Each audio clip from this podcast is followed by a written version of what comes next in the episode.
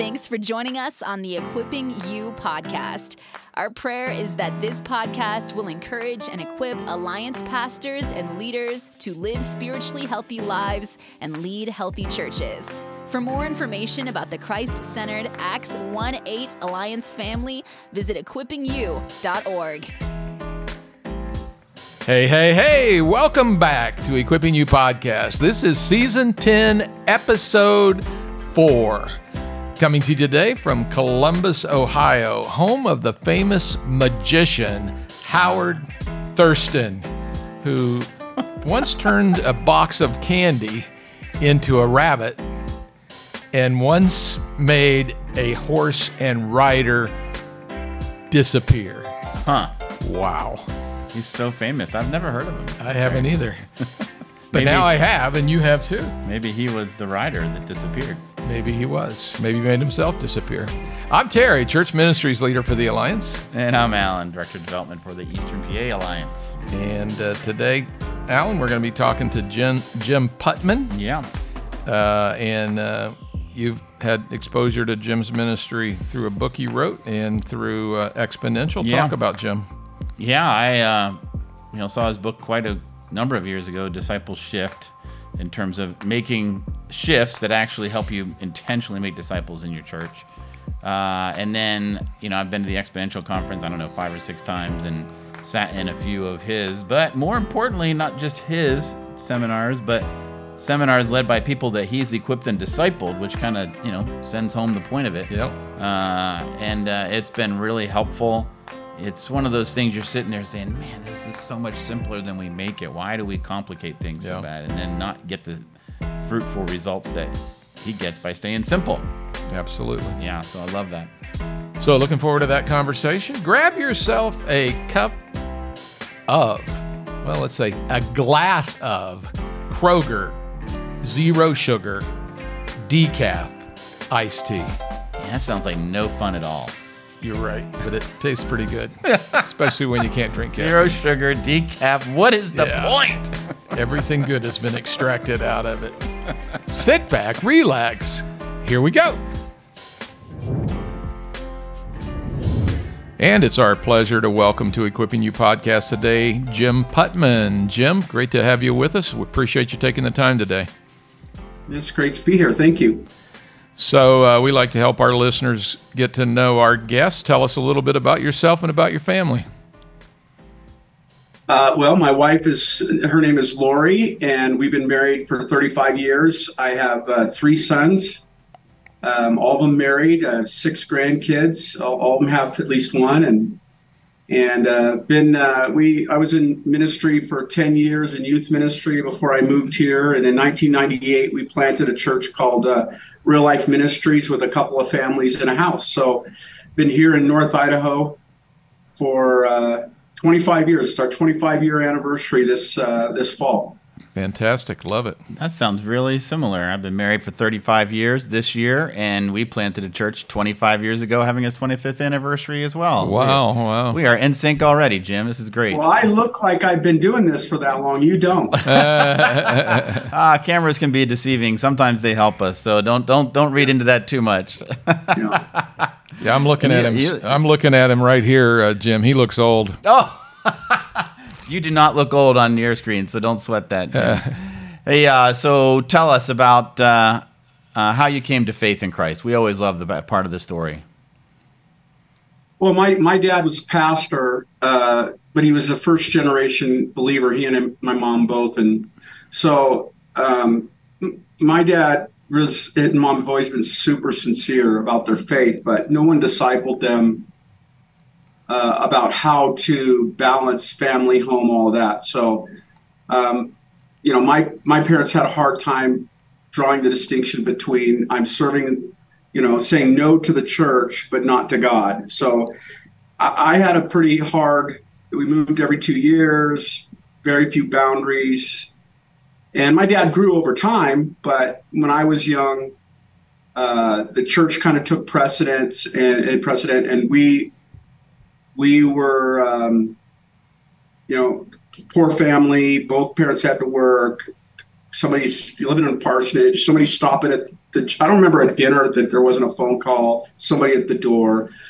Uh, because my both my parents had to work, uh, things got into my house at a very young age that shouldn't get involved, shouldn't be in houses, kind of left unprotected, so to speak. And it started a pathway of life that eventually led to addiction, um, atheism, rejection of God, rejection of church.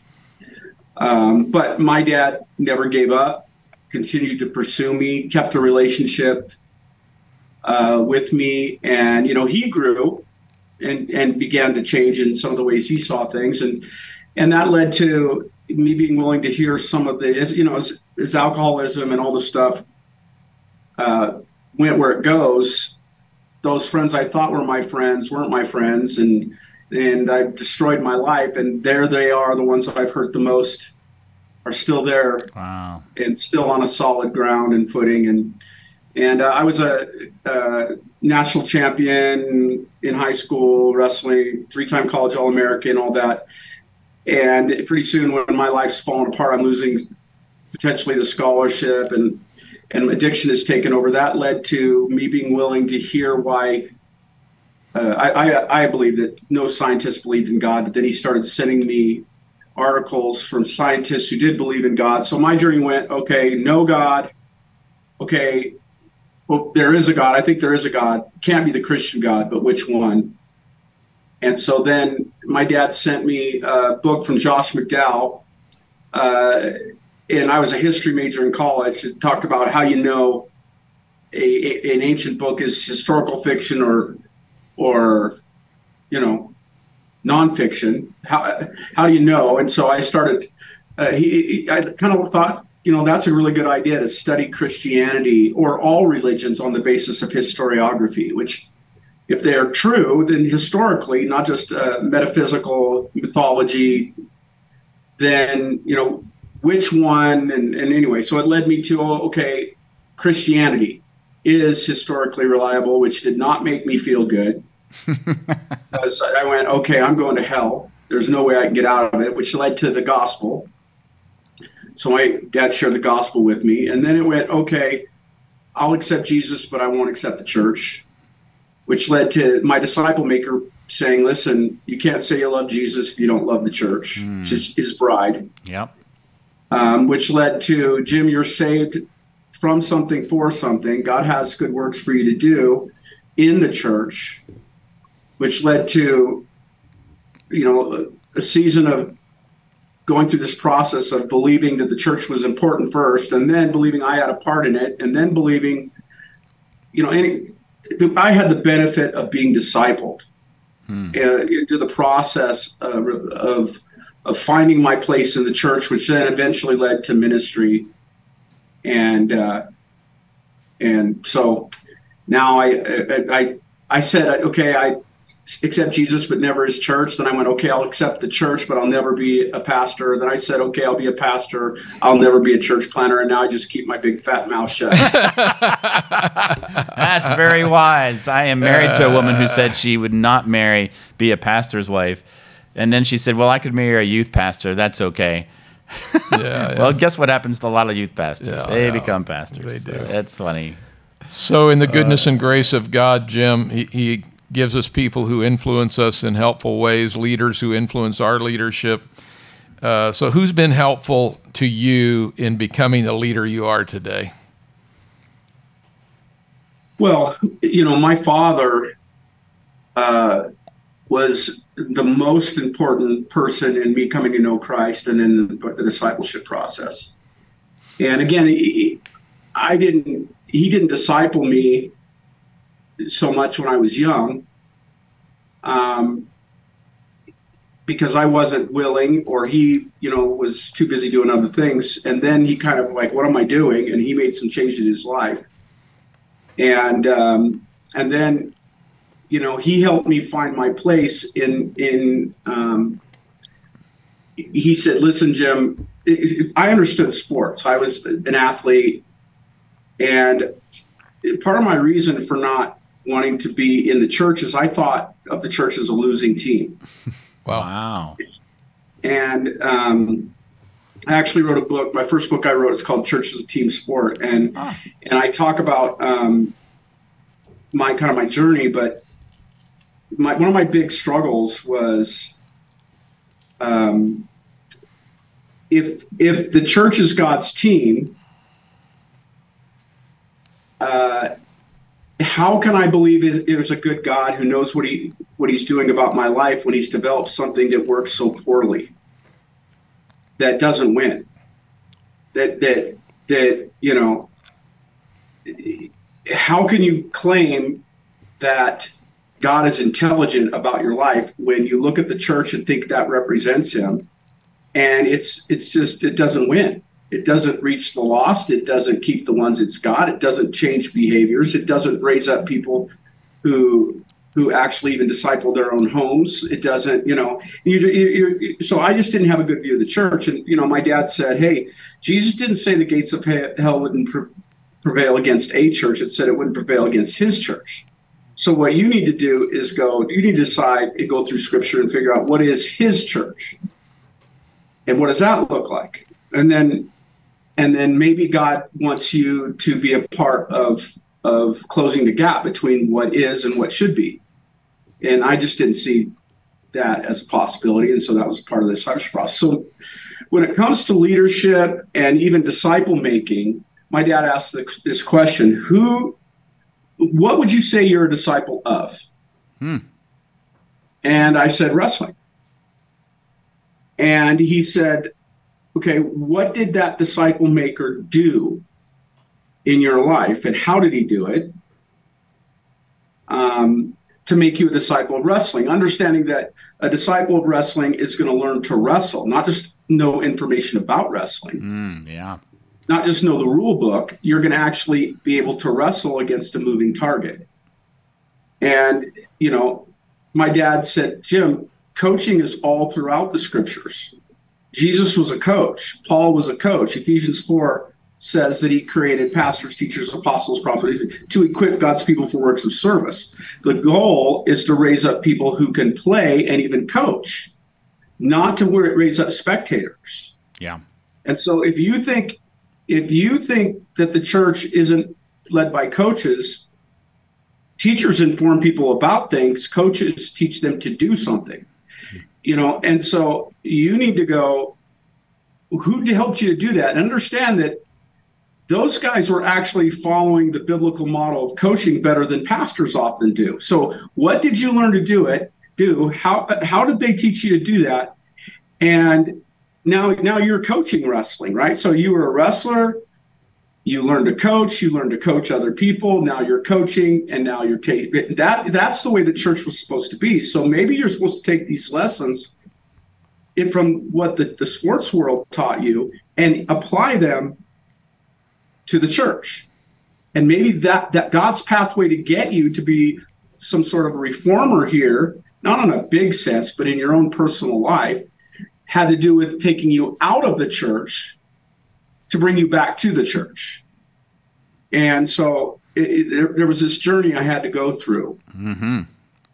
Yeah, that's good. So my my heroes in the are, are mostly coaches out there, not necessarily pastors. There's been some pastors that that have played a part in in the process and I've taken piecemeal some, but most of what I believe about all of that comes more from what I see in the New Testament applied by people who actually do it in other fields because most of the people who are leading God's teams are not coaching the way the New Testament coaches did or the way coaches are doing it in other areas. Yeah.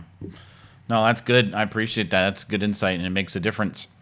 I'm wondering, you know, we had we invite you to be on the podcast because of your work in uh, planting and pastoring churches who make disciples who make disciples. I mean, that's that's your that is your thing, man. You are right focused on that, and uh, I've heard you say that in a lot of different settings. So, in your opinion, what keeps churches from making disciples who make disciples? Well, there's there's several things. Um, the Bible says that a house divided against itself. Jesus said a house divided against itself can't stand. Uh, Tower of Babel shows at one point these guys could do anything. God changes one thing, And now the same exact people the next day can't complete the task. They changed the language. So having an alignment around a language and a goal and a purpose that the, the leaders and everybody's bought into, believes in, and is practicing um, is a major problem. Mm. Uh, we we train churches in our in our relational discipleship network in DS one Disciple Shift one, um, based on the book Disciple Shift. Um, the, first of all, you will sit them down. What pastors and their whole teams come and and we used to do this where we always say without talking to each other. You're sitting at the table with your team. Everybody take a piece of paper out, and I want you to define this. What is a mature disciple? How often do you think we get at church all on the same team defining that term the same way? Not too often. Okay, so what you've got is you don't have alignment about even what your goal is. You don't even you don't have alignment about how to define the terms even terms are defined in different ways. I mean, every pastor knows the world defines love differently than God's word does. The devil doesn't mind us using terms as long as he gets to help define them differently than God intended. Yeah. Um, and so, even church, people define church differently. What are their expectations from a church? Um, what is a church's role? What is the mission of the church? If you can't be aligned, you can't win. And every coach knows that. Mm-hmm. Every team knows that. Um, the coaches don't even understand their role. What success is, it's not to gather a crowd, it's to raise up a, a team. So a lot of times, uh, church, here's the head, and, and he, the pastor's the tip of the spear, and um, everybody's on the team's job is to help the pastor do his ministry. That is unbiblical it's supposed to be the this these people are being launched into the world. The pastor's job is to equip these people so that they launch into the community. Success isn't how many you you gather to for a show or how much information you transfer. It's how many people can actually live that out and launch into everywhere they work live and play. So pastors have the wrong goals. People don't have the same definitions. And then the methodology for developing disciples who actually can do ministry uh, wherever they work, live, and play, make disciples, their methodology doesn't work. So even if they have the same terminology, their methodology for helping people actually come to be mature in Christ doesn't actually work. So I'll use this example. What if I, in wrestling, as a wrestling coach, uses use the church's methodology for making disciples, the regular churches. So once a week, I'm going to have a, a lesson. And um, when we come together, I'm going to sing, we're going to have songs singing about wrestling. Do we have to wear a singlet when we sing? and what if I get up in front of the crowd of wrestlers and I have them all sit there and I bring up somebody and I show them a single leg? Here's a single leg. Let me show you a single leg. This is how you do a single leg. Next week, come back. I'll show you a double leg.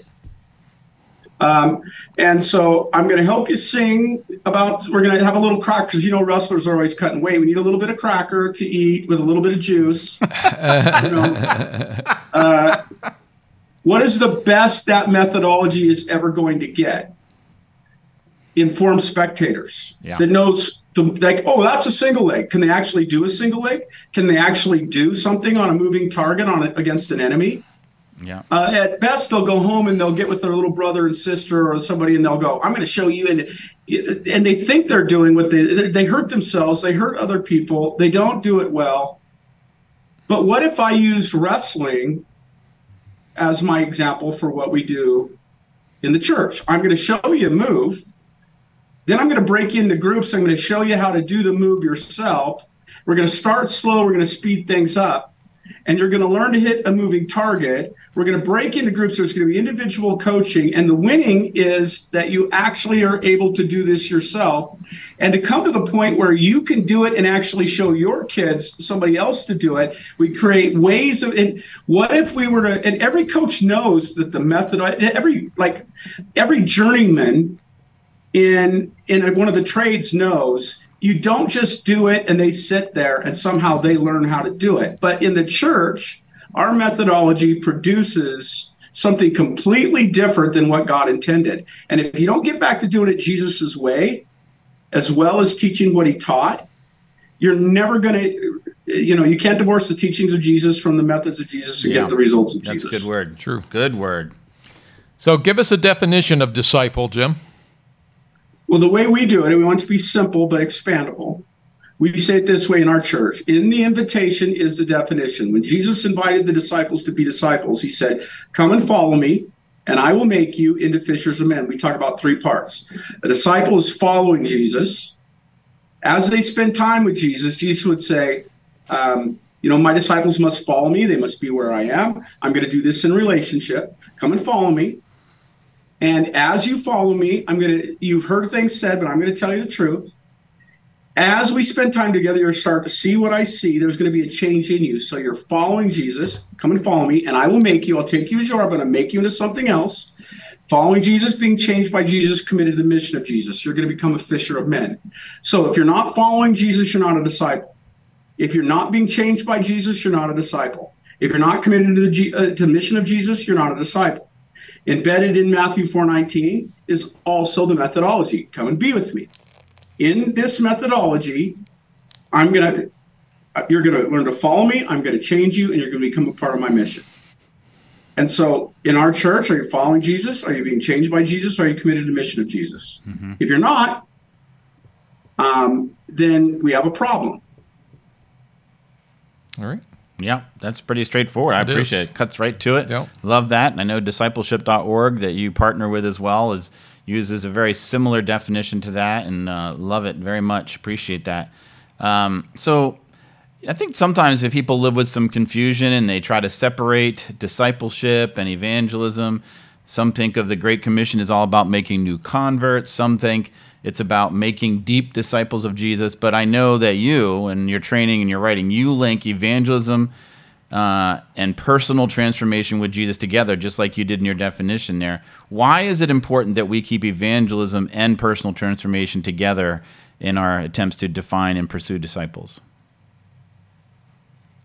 Well, um, here's the deal. Again, what we're trying to do is raise up people. We, we were never told to make converts, ever. Right. right right? And even if, even if evangelism was a gift you had, it was a part of the greater body. God gave some to be apostles, prophets, evangelists, pastors, and teachers. You may be an evangelist who has a gift in that, but it was always to be coupled in the body of Christ with discipleship. To, Matthew, go into all the world. Baptizing them, that speaks of introducing and, and uh, uh, baptizing them in the name of the Father, Son, and the Holy Spirit, and teaching them to obey all I've commanded you so the problem with just conversion is you're helping a person be birthed into Christ, right? That to make the, the, the jump from unsaved to saved, going from death to life. In a sense, what you're doing is if we were to do with physical children, what we do with spiritual children, we'd say, okay, now you're birthed, take you home, maybe not even take you home go to your own home somehow, set you on the couch and say, "There's the refrigerator, there's the stove. You, you know, get yourself something to eat." You know, that would be abuse. Yeah. These children, when they get saved, don't know how to fight the enemy, don't know what the truth is. They were supposed to be born again, not just with a new father, but with brothers and sisters, Ooh, that's good. uncles and aunts. They were supposed to be raised up in a spiritual family. And the problem with conversion um, is you've got a bunch of folks left to themselves. And what happens with a child, a physical child, who isn't taught to grow up in Christ? They become spiritual brats, right? Physical brats. Yeah. When we've got a bunch of kid people who were converted but not discipled, they either, you know, depending on your version of eternal security, they either die spiritually because they never, you know, they never were were cared for, or the best they ever become is a spiritual brat. And then nobody wants to go to a church where 90% of the people are spiritual brats who, who say that they're saved. I don't want to be the pastor of that church. I mean, why would God want to add to their number? I mean, yep. And that's the truth of it. Most people have been converted but never discipled, which is why they look so immature, and the rest of the world can go, I don't want anything like what you have. You're not a family of God laying down your life for others, serving. You're takers mm. who who are brats, and I, why do I want to go in there and be a part of that? On the other side of it is, if all I do is teach you the deep truths of obedience, remember that's important, but all of the things that Jesus taught was to lead to our role is to be the light in the world and to, to, help people learn to be disciple makers everywhere they work, live, and play. We are supposed to be unleashing a spiritual army that helps people come to know Jesus and become a part of the family, disciples making disciples making disciples, right? Mm-hmm. And so, you know, th- those who are really committed with discipleship on the learning side have missed the whole point of, of Jesus makes disciples who go and make disciples. That was the whole purpose. And then it becomes all about, you know, knowing the rules and the laws and what you don't do and and being right. And you have, you don't have the heart of Jesus, which is to seek and to save the lost. And so it's both and. Yeah, absolutely. Got to hold those two together and can't separate them. That's right. So the title of your book that put you on our radar screen is Disciple Shift. What shift does a church need to make uh, to be a disciple making church? Yeah, uh, uh, Bobby Harrington and I uh, outline um, these five shifts from reaching to making. So you're talking about you know churches that are evangelistic and there's nothing wrong with being churches evangelistic but it has to be intentional that this is the next step. This is what we're doing. Um, from informing to equipping which talks about the wrestler. I, I want to help you to be a wrestler who understands how to make wrestlers mm-hmm. right? Who understands how to um, help other people learn what you know and do what you do. Mm-hmm. uh, going from program to purpose. So when you're talking about often programs um, you're, you're looking at um, running these programs that, that are not connected to the actual purpose. Like even good things like food programs. A food program in the right context means that i'm going to meet your, your, your, you with your perceived need and give you something that helps you understand what your real need is, which is the bread of life. So there's a purpose behind what you're doing. And then from activity to relationship. So again, um, this idea of all the law and the prophets, Jesus said, hangs on two commands to love the Lord your God and to love your neighbors yourself. And, and so often we, we're so busy doing activity that we don't really punch into relationship uh, where there's accountability, support, carrying one another's burdens, confessing sins to one another. The, the spiritual family is what helps us survive the mission. So hmm. you've got a mission, but you're never supposed to fight that mission alone. It was to be fought together to reach lost people, but help us to, to, to get through the war uh, that the enemy is going to bring against us as we're trying to take territory from them. So, yeah. uh, and then the last one is from accumulating to deploying. So that speaks of deploying, launching people into ministry uh, that God has saved them for. In Ephesians 2, you're saved by grace through faith uh, that not of yourselves. It's a gift of god for good works which god planned for you to do before time began. God has good works for you to do on your mission field wherever you work live and play. So you're launching instead of accumulating. Yeah. That's so those good. are the, the five. I wrote a book called relationship because um, just recently because so many pastors they know the word and they're skilled, but they're the loneliest people I have ever met. Hmm. And sad, and true. they have a lot, variety of different reasons for that. It's because they've been told maybe you don't share your life with uh, with your people in your your church because you'll lose your credibility or people will judge you or whatever or or that or you're so busy rescuing everybody that you don't have anybody doing life with you. And so discipleship the mission of discipleship is survived through the relationships that God gives us in the body of Christ, mm-hmm. and and uh, and so trying to help pastors survive the war by utilizing all that God has given them to actually obey Him in the relationship aspect, not in the in just in the, the doctrinal understanding. The Bible says to hold your life and doctrine closely, to contend for the, the faith, which includes lifestyle, not just the doctrinal gospel aspect. So, uh, trying to help pastors um, understand how God designed you. And as the head goes, the body follows. If you're too busy for relationship, then probably your church will be so busy that it doesn't have time for relationship. Mm and that will kill you. Yeah. Yep. Absolutely. That's a major shift for pastors to make. Absolutely. And it's a it's almost an addiction for them to have to make that kind of shift. It's a weird thing. Yeah. Um, wow. Um, so you know, I, I it's most evangelical churches have some kind of small group ministry, but they still stay stuck when it comes to making disciples what does it look like to actually have small groups that make disciples who make disciples? Well, it, it's difficult because, see, here, here's kind of the problem. Because most churches aren't relational, they, it's an activity, it's a box you check. You go and it's an event you go to. When they start to get relationship, it's like water to their soul. And now it becomes the purpose of a small group is for us to be in relationship, a ah. family. And that's true. I, I talk about uh, a plane has two wings, right?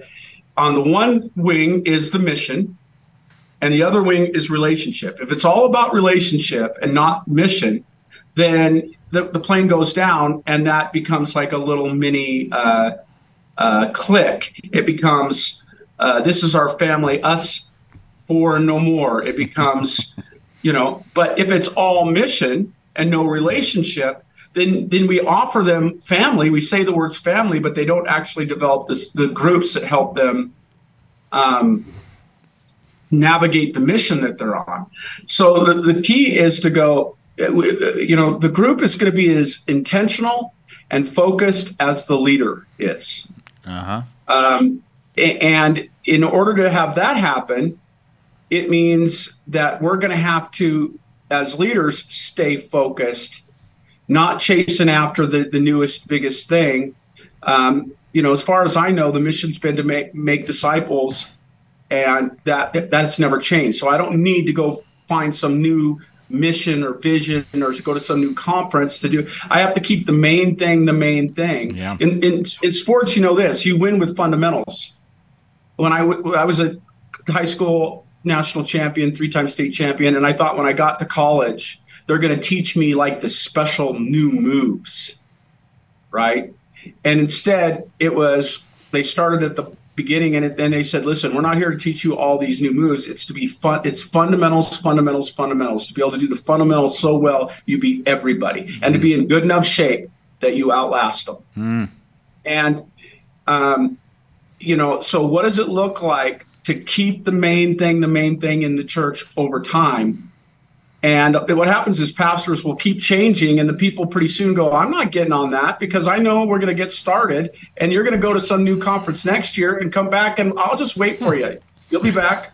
that never happens in any of our churches. I don't know. I don't know what you're talking yeah. about, Jim. Always so, happens.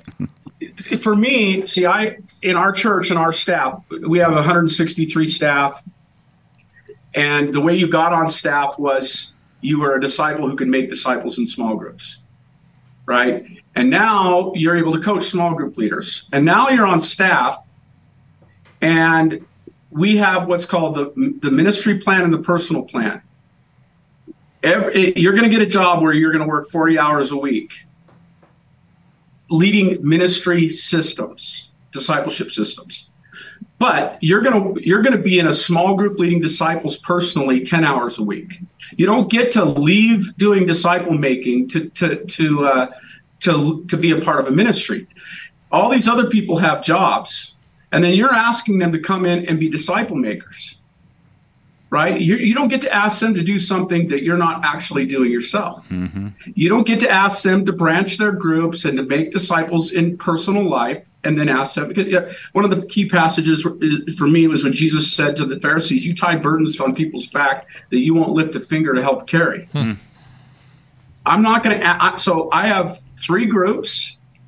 Uh, I have a life group with my wife, and I have two men's groups and I'm making disciples. And I'm doing that day in, day out, week in, week out. And everybody on our staff is in small groups and they're making disciples. And that's not a part of their job. Yeah. That's what they do personally. You're going to live out what we want everybody else to live out. Mm-hmm. And and this that changes the way I preach because I'm dealing with regular everyday people who are dealing with regular everyday lives wherever they work, live, and play.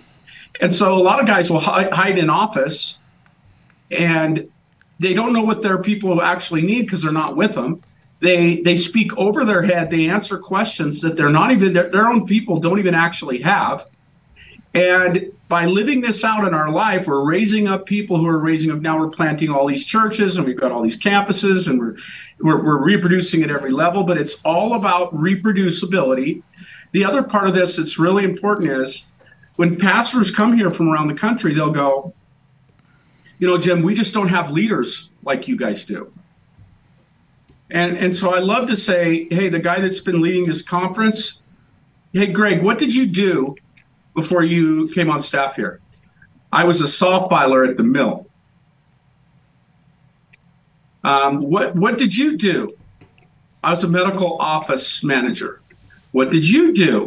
I mean, you have all the same people, but you're not making disciples within. You'll go and hire somebody from outside. I, I, I in Church Is a Team Sport, I talk about um, the difference between a college coach and a high school coach. College coach, and I've been both, they go around the country recruiting already developed players. Mm-hmm. A high school coach cannot get anybody outside of their district. So if they want a program, they have to start a little kids program that goes to a junior high program that goes to a high school program, and then they have to raise up coaches uh, and parents and families that are you know teaching their kids to wrestle with the same language and all those things most pastors in the country most churches in the country are college coaches trying to recruit somebody that was developed by somebody else wow. rather Good. than raising up people from within these people the, the, the miracle the hero of the story in scripture is jesus and the miracle is the kinds of people he used to change the whole world. Mm-hmm. Regular, everyday people. And those are in every church. But you have to decide you're going to coach them rather than be the paid player that people come and watch. Mm. Yeah. Whew. Good word, Jim. We uh, appreciate your passion on this whole issue of making disciples who make disciples who make disciples. And uh, grateful that you uh, joined us and, and uh, poured some of what's in your heart onto our alliance leaders, uh, li- listeners to Equipping You podcast. So uh, grateful for you. Thanks so much. It was great to see you guys, and God bless you guys. Thank you. So, Alan, it was good to talk to uh, Jim. He's passionate about this subject of uh, making disciples who make disciples who make disciples. What you're walking away with, man? You'd call him passionate? I did. Yeah, I think that's that's very accurate. He's a yes. wrestler. Yeah, I love that. I love that. You know, but I love his story too. You know, going back to him growing up in a home. You know, how many pastors can you describe that didn't understand they could say no to the church without saying no to Jesus? Yeah. And yet, when it's all said and done, it's his dad that leads him back to Jesus. Yeah. That is beautiful, is right? Beautiful I, that's just God is so gracious. So I, I, love that part of the story, but I love his uh, relentless commitment to actually making disciples and to only bring people on staff of the church who make disciples. And that analogy between pastors being high school coaches and college coaches, that That's was pretty good. I'm pretty sure I'm going to use that again. Yep, absolutely. Yep.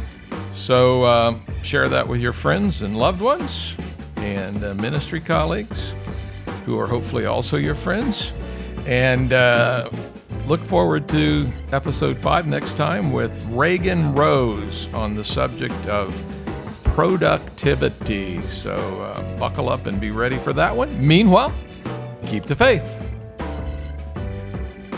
Thanks for joining us on this episode of the Equipping You podcast. If you liked this episode, please consider subscribing and sharing it with a friend. For more information about this podcast and other ministries of the Alliance, visit equippingyou.org.